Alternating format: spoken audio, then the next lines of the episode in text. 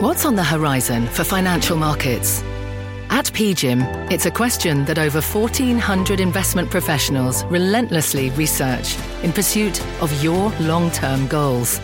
Specialised across asset classes, but united in collaboration, our teams provide global and local expertise. Our investments shape tomorrow, today. Pursue your tomorrow with PGIM, a leading global asset manager. This is Squawk Pod. I'm CNBC producer Katie Kramer. Today on our podcast, COVID cases rising around the world have us more eager than ever for a therapeutic or vaccine. The CEO of drug maker Merck, Ken Frazier, says it might be a while. As it relates to the vaccines, given the timetable now, we don't yet have data.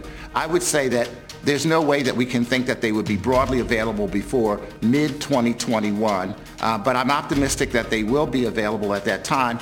Tech CEOs returned virtually to Capitol Hill yesterday. Did conservatives make the case against Silicon Valley monopolies? Former Obama White House official Aneesh Chopra. As to the public policy risk that they're going to be regulated coming out of this, the probability didn't really move if anything, it probably weakened it. Those stories plus Wall Street's worst sell-off in months. Is it better to really scare people on Monday to make a bottom? the 1900 doesn't feel as bad to me. No, it doesn't. It's Thursday, October 29th, 2020. Squawk Pod begins right now. Good morning, everybody.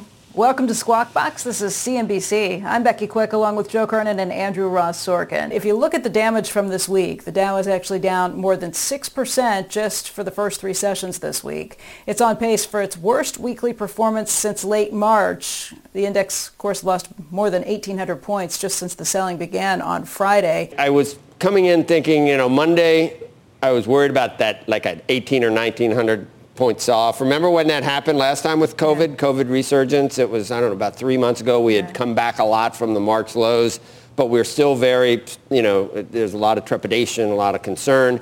And in one day, it did that. And so I was worried about that on, on Monday because that's where you really feel sick, where it's down 1,000. And, and it came back, was down 650. But then here we are.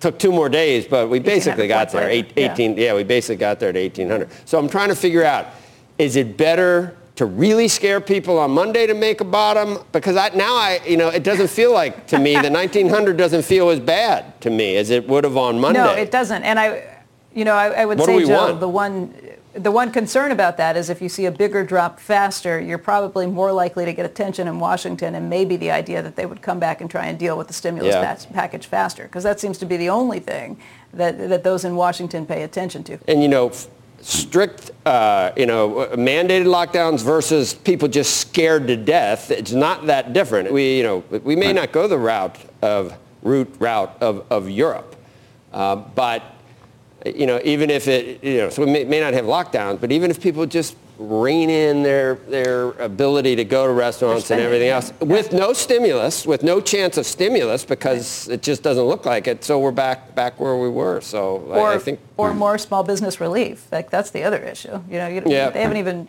said okay on the rest of the PPP funds that are out there for the small businesses that are getting hurt so badly. Then in the journal, it was uh, one of the main stories yesterday on the front page. There's like eviction hiatuses that, that are expiring and none of these people, yep. a lot of these people still don't have jobs or ability to pay rent.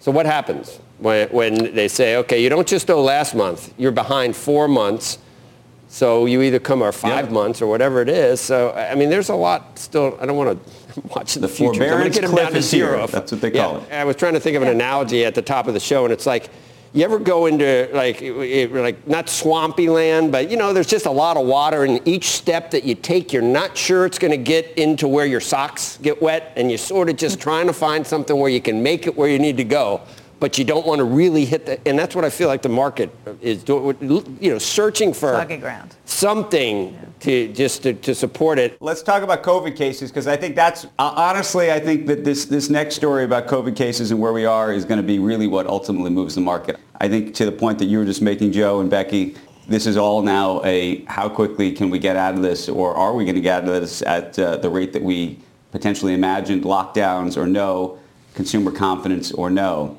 investors continuing to closely follow the headlines uh, on the spike in coronavirus cases. Let's tell you what's going on. The U.S. reported 80,662 infections yesterday. So those are new infections, setting a record high for daily cases for the third time in one week. This was the first time the country has now recorded more than 80,000 cases in one day. Previous high was set last Friday. Here's what White House coronavirus advisor Dr. Anthony Fauci told CNBC's Shep Smith last night. If things do not change, Shep, if they continue on the course we're on, there's going to be a whole lot of pain in this country with regard to additional cases and hospitalizations and deaths. We are on a very difficult trajectory. We are going in the wrong direction. Other countries are also concerned they're going in the wrong direction in terms of managing the coronavirus pandemic. In France, President Macron has announced a second lockdown beginning Friday to stem the disease's spread across the country. Germany has also announced a second lockdown amid rising COVID cases there. And Spain and the UK are also seeing upticks in COVID-related hospitalizations. The primary hope for those under renewed lockdown is an effective vaccine or a therapeutic drug. Currently, pharmaceutical companies like Gilead, Pfizer, Eli Lilly, Moderna, Johnson & Johnson, and Merck are all working on developing drugs to treat or prevent COVID-19, but it still seems like there's a long way to go. Pharma companies, in addition to their work fighting this pandemic, are focused on next week's presidential election. Like everybody else, a pandemic, an election, market volatility, just another day in the C-suite. Here's Andrew Ross Sorkin. Joining us right now is Ken Frazier, Chairman and CEO of Merck. And also with us is Jeff Sonnenfeld, Senior Associate Dean for Leadership Studies at the Yale School of Management and a CNBC contributor. Good morning uh, to both of you gentlemen. Uh, Ken, I, I want to start with you, and I, I want to talk about the, the voting uh, efforts in just a moment, but given that we're watching this, this steady rise of COVID cases across the country and frankly the globe right now, and we're watching the market sell off in large part because of that, I, I wanted to get a sense from you of how you're thinking, Ken, about the timeline with which we may get a vaccine uh, and some of the efforts that you're undertaking in terms of therapeutics and the like in terms of your, your partnership with Ridgeback uh, for uh, what could be an oral therapeutic, which I think has uh, a lot of people are hoping has uh, lots of promise. Good morning, Andrew, and thanks for having me. Let me start by saying there are a lot of companies in our industry working on different approaches to vaccines, and we've heard some good as well as therapeutics. And we've heard some good news recently from Regeneron, from Eli Lilly. Uh, we are awaiting news from Pfizer, AstraZeneca, J&J, uh, and others, Moderna and others. So I'm very optimistic uh, that in the near future we will find some of these studies about some of these vaccines and therapeutics are going to be uh, positive. Uh, I'm very optimistic about that. Uh, as far as what Merck is doing is, let me start with the antiviral. As you know, uh, we are going into phase two, three uh, with our um, uh, direct-acting oral antiviral product that's a partnership with Ridgeback. And what we know so far about that drug is very encouraging. We know that at concentrations that seem to be safe, that it prevents viral uh, replication. Uh, and so now the question is, in a large study of 2,700 people, can we show that it actually has an effect on sickness and death, morbidity and mortality? And we're very optimistic about that. Behind that, we actually have two vaccines, one of which has gone into human testing uh, based on a measles virus vector. And again, the goal there is to have a vaccine that can provide durable protection with a single dose. And right behind that is another vaccine based on uh, our vesicular stomatitis virus vector, which is one, the one that we used in Ebola. So we're very optimistic about Merck. Uh, our goal at Merck is to produce medicines that can have an enduring impact on this, uh, not just in the pandemic right. phase, but also in the endemic phase. So Ken, just help us. If we were all looking at a calendar, and I know it's hard to prognosticate, but when, when, when you talk to family even about your expectations about what the world looks like six months out from now, 12 months out from now, are you, when are you expecting a vaccine will be on the market, not necessarily yours? And, and when are you expecting, I mean, we can talk about uh, the, the, Ridgeback, uh, the, the Ridgeback product, because that's something that could be terrific if you could just walk into a CVS or, or, or Walgreens and, and, get it if in fact you were, you, you were to be COVID positive. So starting with the antiviral, we think we'll have at least some interim data on that in early 2021. And we're already spooling up to make millions and millions of doses, and by early next year, much more. So I think if the antiviral works, particularly if it's a capsule, it's an oral that you can take over five days, you can then use it more readily with people. They don't have to be in the hospital. You can use it hopefully earlier in the disease. And if everything works out, you could even use it prophylactically for those people who would be exposed to people who might have coronavirus. So we're very optimistic about that. We think that could make a very important contribution. As it relates to the vaccines, given the timetable now, we don't yet have data. I would say that there's no way that we can think that they would be broadly available before mid-2021, uh, but I'm optimistic that they will be available at that time. And as far as what I'm telling people, you know, my own family, we usually have a very large Thanksgiving dinner. Uh, we're not going to have that this year. Uh, we think that's not responsible to bring that many people together uh, when we're seeing a surge of coronavirus right now. And, and, and then finally, and then we'll, we'll, we'll talk about voting in just a moment, but are you thinking by next summer, people are still wearing masks, they're not wearing masks? There's going to be a real need for the, yes. the, the Ridgeback drug. There won't be because so many people will have the vaccine. How does, what does the future look like in your mind? I don't see the therapeutics that we have or the vaccines that are coming as a silver bullet. I think for the foreseeable future, uh, we're still going to have to practice basic mask wearing, social distancing, hygiene. I think that's with us for a while. And I would say certainly well into 2021, we'll still be uh, trying to observe these public health measures. I, am very optimistic that we're going to have therapeutics and vaccines. I think it's a mistake to tell people, though, that it's a silver bullet and overnight we're going to be able to vaccinate enough people, treat enough people. The natural history of these viruses is that they don't go away. We still vaccinate people for measles because measles is still around. So I don't think we should tell people that they can expect to give up on those public health measures uh, anytime soon. Jeff, I want to bring you into the conversation and pivot a little bit of the discussion to Election Day. We are just five days away, and one of the things that's been remarkable to watch over the past uh, month, uh, something that you've been chronicling and supporting in large part behind the scenes, has been an effort by corporate America to help their employees get time off. Uh, Ken doing it uh, at Merck to to go and vote. Uh, you've you've said that democracy is at stake here. Speak to what's happening. Uh, thanks, Andrew. Uh, you know, usually when I come on and, and have the honor of joining you guys on this show, I, I my goal is to not start too much of a food fight at, at this hour over breakfast.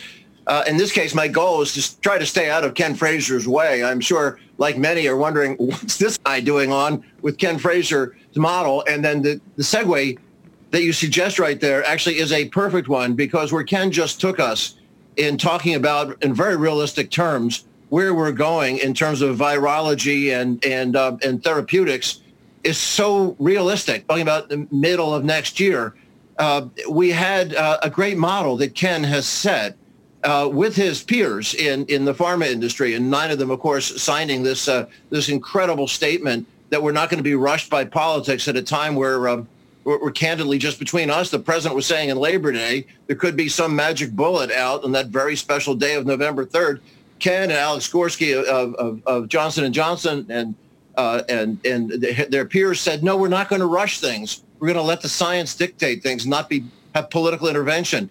That kind of leadership is is the gold standard that that, that again Ken and his peers stand for, and we're seeing that when we, we look at this coming day, election day, it's not just the pharma companies that are saying we have to watch for politics having a poisonous effect.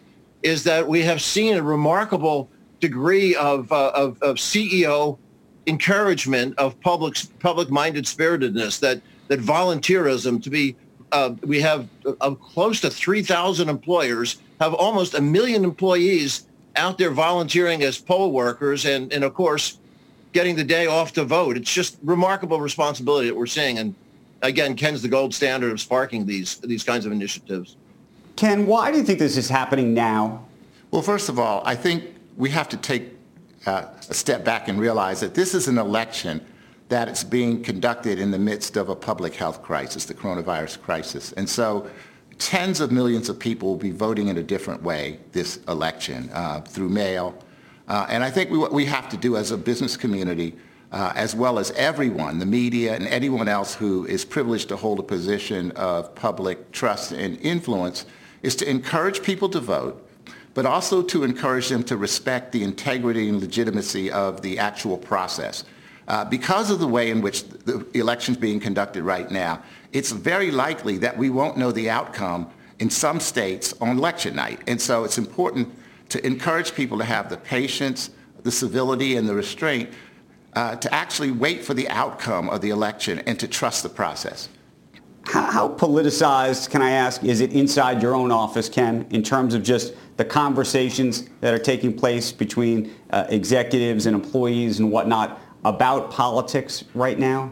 I don't think it's very politicized inside Merck. I don't think we have a lot of those conversations. We are totally focused, irrespective of who's elected in uh, November 3rd or thereafter. We're totally focused on the challenges that our country faces right now around, for example, the coronavirus, as well as the underlying issues having to do with patient affordability. We want to be able to work with whoever is in office, who, whatever the new Congress is, whatever the administration is.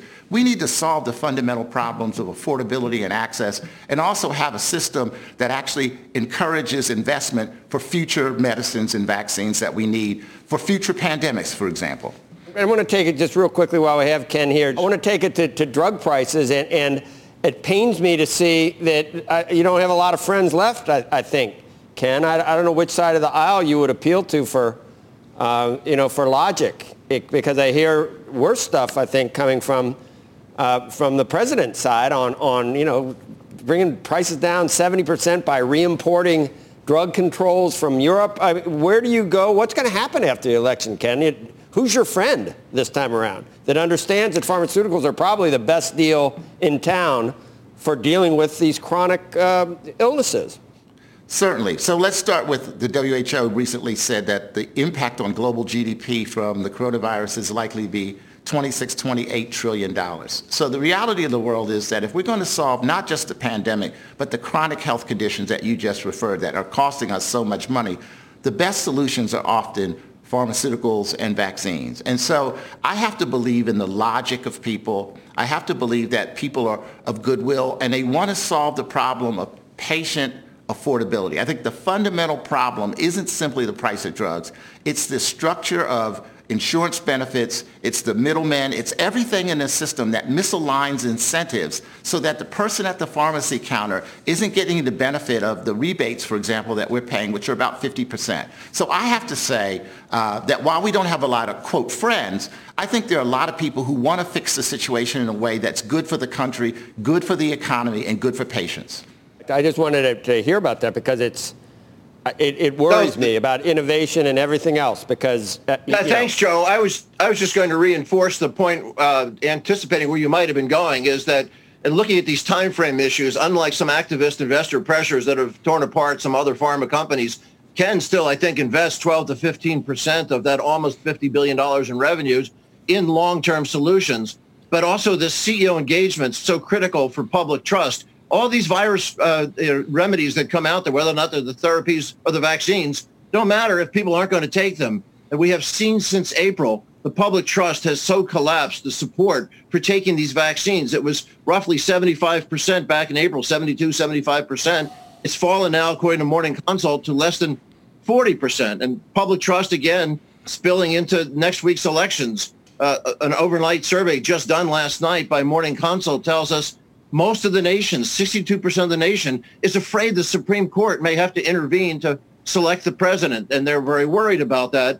And they're looking to CEOs like Ken and others uh, to uh, announce, uh, a, a, use their voices to bring calm. Uh, so, in fact, I think it was 72% over, over last night have told us of American voters they want CEOs' voices involved. And sure enough, what did we see yesterday?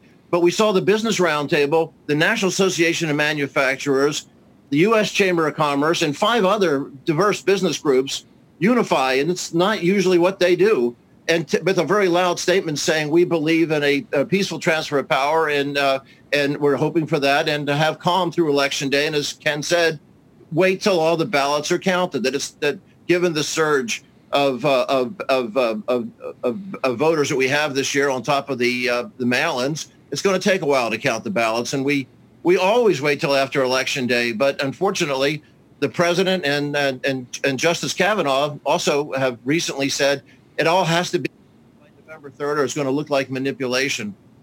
Uh, Ken, let me ask you a question. Well, as we've been doing this interview, I just got an email from a viewer uh, effectively making a critique suggesting that the efforts by corporate America to, um, to encourage voting is not a, a politically agnostic act, uh, that the conversation around a peaceful transfer of power is not a politically agnostic act, in large part because the president, President Trump, has uh, made noises about uh, whether the, the, the, the, vote is going to be is rigged or uh, or other things like that. And in fact, that the efforts by corporate America are really an anti-President uh, Trump effort. What, what do you tell that viewer?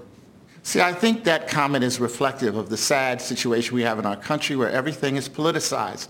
I think this issue around the process goes beyond personalities. It goes beyond parties. It's our birthright as a nation to actually have free and fair elections. Going back to the Declaration of Independence, we say that the just powers of the government are derived from the consent of the governed.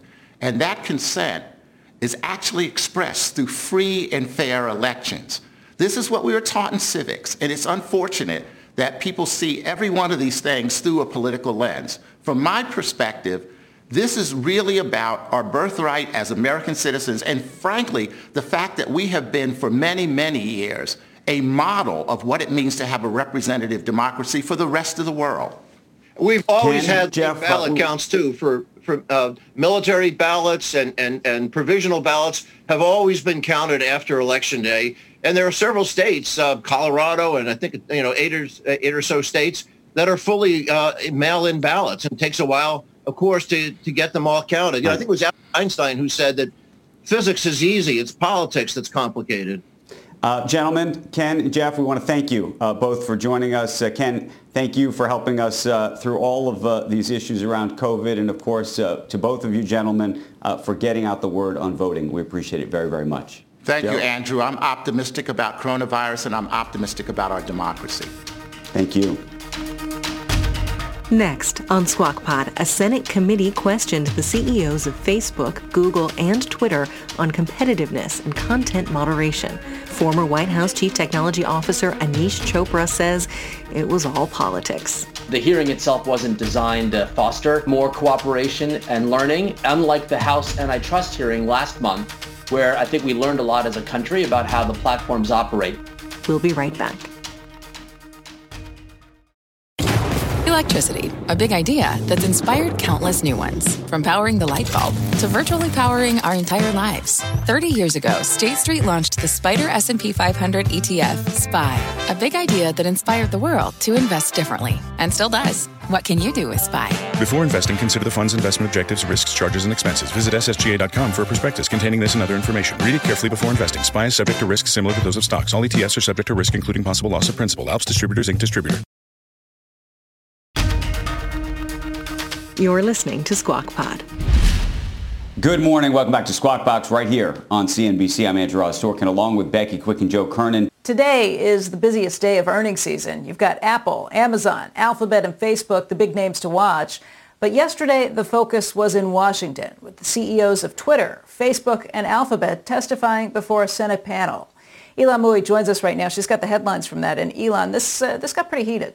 Oh yeah, Becky, this was a knockdown, drag-out political brawl, and not just between the senators and the CEOs, but also between the Republicans and the Democrats.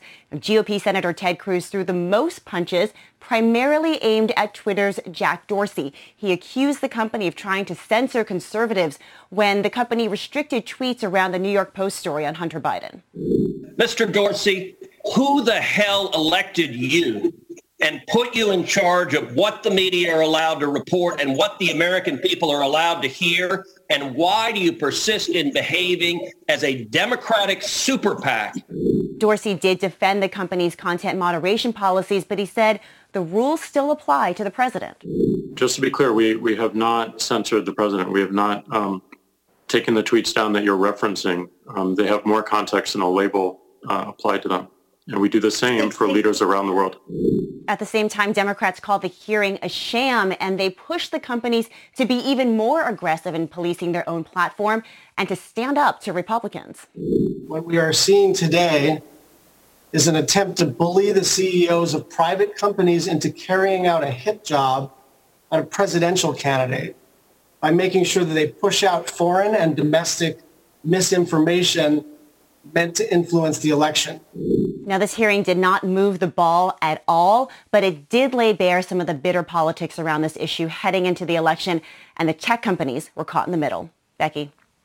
Yeah, Ylan, uh, a tough place to be for any of these guys yesterday, but uh, thank you. Joining us right now is Aneesh Chopra. He is former White House Chief Technology Officer under President Obama. He's now president of CareJourney.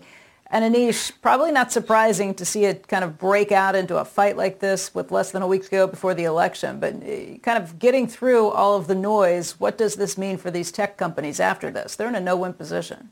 Well, you know, uh, Ylan was right that punches were thrown, but none of them landed. So they may have been uncomfortable sitting in the room uh, taking some heat.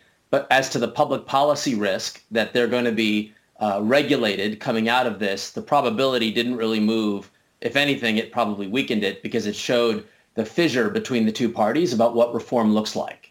I guess it matters a lot who wins the Senate. Yeah, I mean, there are clearly, you heard pockets of this in the hearing when there was less uh, temperature, uh, bipartisan efforts around the Honest Ads Act or uh, even the PACT Act, which would basically create some baseline transparency provisions on content moderation. So there were crumbs, if you watched, to see that there could be a, a deal but the hearing itself wasn't designed to foster uh, more cooperation and learning. Uh, unlike the House antitrust hearing last month, where I think we learned a lot as a country about how the platforms operate. Today or yesterday was mostly about, you know, in my opinion, you know, working the refs uh, in, in, advance of the election. Mr. Zuckerberg, are you the ref? Uh, Senator, Senator, I certainly uh, think not, and I do not want us to, to have that role. Mr. Dorsey, are you the ref? No. Mr. Pichai, are you the ref? Uh, Senator, I do think we make content moderation decisions, uh, but we are transparent about it and we do it to protect users. But we really believe and support maximizing freedom of expression. Look, you, you have a situation, though, with, with, with 230. It makes sense that these companies are no longer just billboards anymore, right? or just you know posting boards yeah. for things. They, they have gotten involved with moderating discussion and with trying to set some guidelines, and that does make them much more like a publisher. How, how does that not change at some point?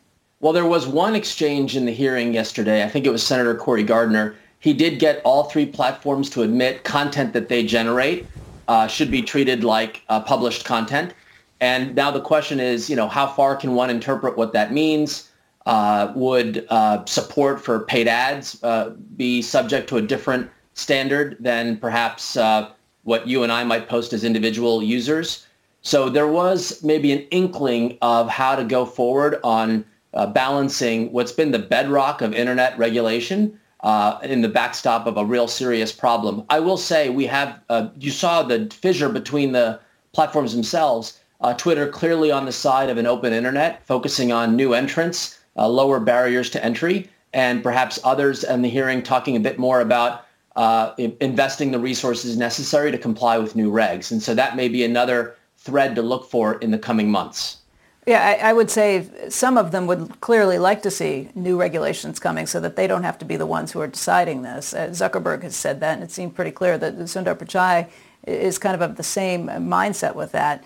But uh, look, if, if you're talking about regulations not coming, and because, because the Democrats and the, and the Republicans can't agree on this, you are going to continue to see this heat on the companies being brought by certain senators and, and probably higher up than that. And what kind of backlash does that mean for these companies? Even if you don't get regulation that does this, you're going to have a lot of Americans who are mad at them, angry at them, and, and potentially don't want to use their services.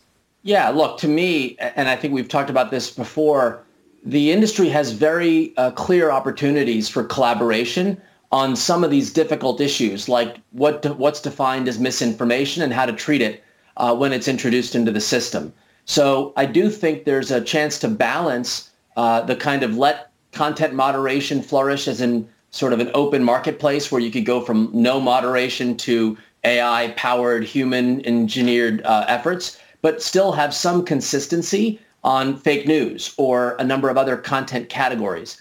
The industry can do more to self-regulate, and it hasn't stepped up to the level it could, as we've seen in areas like child exploitation, for example, or even on cybersecurity threats, where there's a little bit more of a consensus approach where it's not my choice versus yours, platform A versus B. Let's together solve something in a more collaborative, multi-stakeholder way. So we can solve this better as an industry. Uh, their willingness to work together is a function of the heat they feel of regulation coming, and we're not there yet.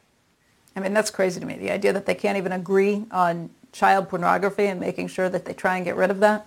That's that's where no, you lose. On me. that, no, uh, child exploitation is the one area where we have a, an area of collaboration uh, where the industry does have a common view about what constitutes child porn, and then every platform uh, uses that definition to kind of remove content. So we have models. That's the one positive light in what is otherwise a complicated uh, stew. I- I'm on the side of this is more of a disinformation spreading problem than a conservative silencing problem. Maybe that's an obvious statement coming from me, but that's, if you said, where's the problem? I think it's about election interference and spreading disinformation. We do continue to see um, interference. Um, we recently disclosed actions we took on both uh, Russia and um, actions originating out of Iran. We do continue to see uh, coordinated influence operation attempts.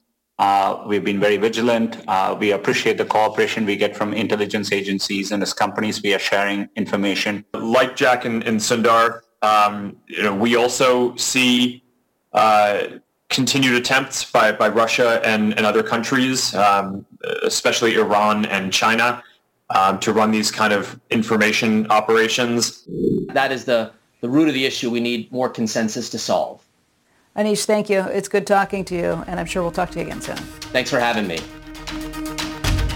Squawk Pod will be right back. People today can spend half their lives over 50. So it's good to be financially ready for what's important to you as you get older, like a family vacation. Or starting your dream business. Welcome to Connie's Coffee. How may I help you? AARP's trusted financial tools can help you plan for whatever your future holds. That's why the younger you are, the more you need AARP. Start planning today at aarp.org/moneytools. This podcast is supported by FedEx. Dear small and medium businesses, no one wants happy customers more than you do. So you need a business partner just like you. Like FedEx, who understands your passion for serving your customers because they have the same commitment towards you. That's why FedEx offers you picture proof of delivery, packageless and paperless returns, as well as weekend home delivery to 98% of the U.S. on Saturday and 50% on Sunday. See the FedEx service guide for delivery information. What's more, FedEx Ground is faster to more locations than UPS Ground. Trust FedEx for timely deliveries. See what FedEx can do for your business. Absolutely, positively FedEx.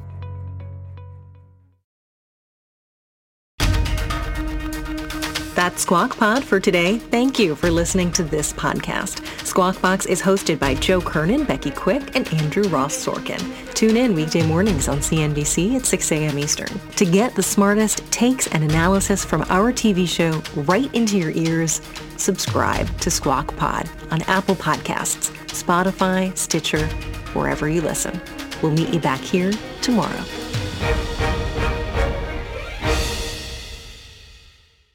This podcast is supported by FedEx. Dear small and medium businesses, no one wants happy customers more than you do. So you need a business partner just like you. Like FedEx, who understands your passion for serving your customers because they have the same commitment towards you. That's why FedEx offers you picture proof of delivery, packageless and paperless returns, as well as weekend home delivery to 98% of the U.S. on Saturday and 50% on Sunday. See the FedEx service guide for delivery information. What's more, FedEx Ground is faster to more locations than UPS Ground. Trust FedEx for timely deliveries. See what FedEx can do for your business. Absolutely, positively FedEx.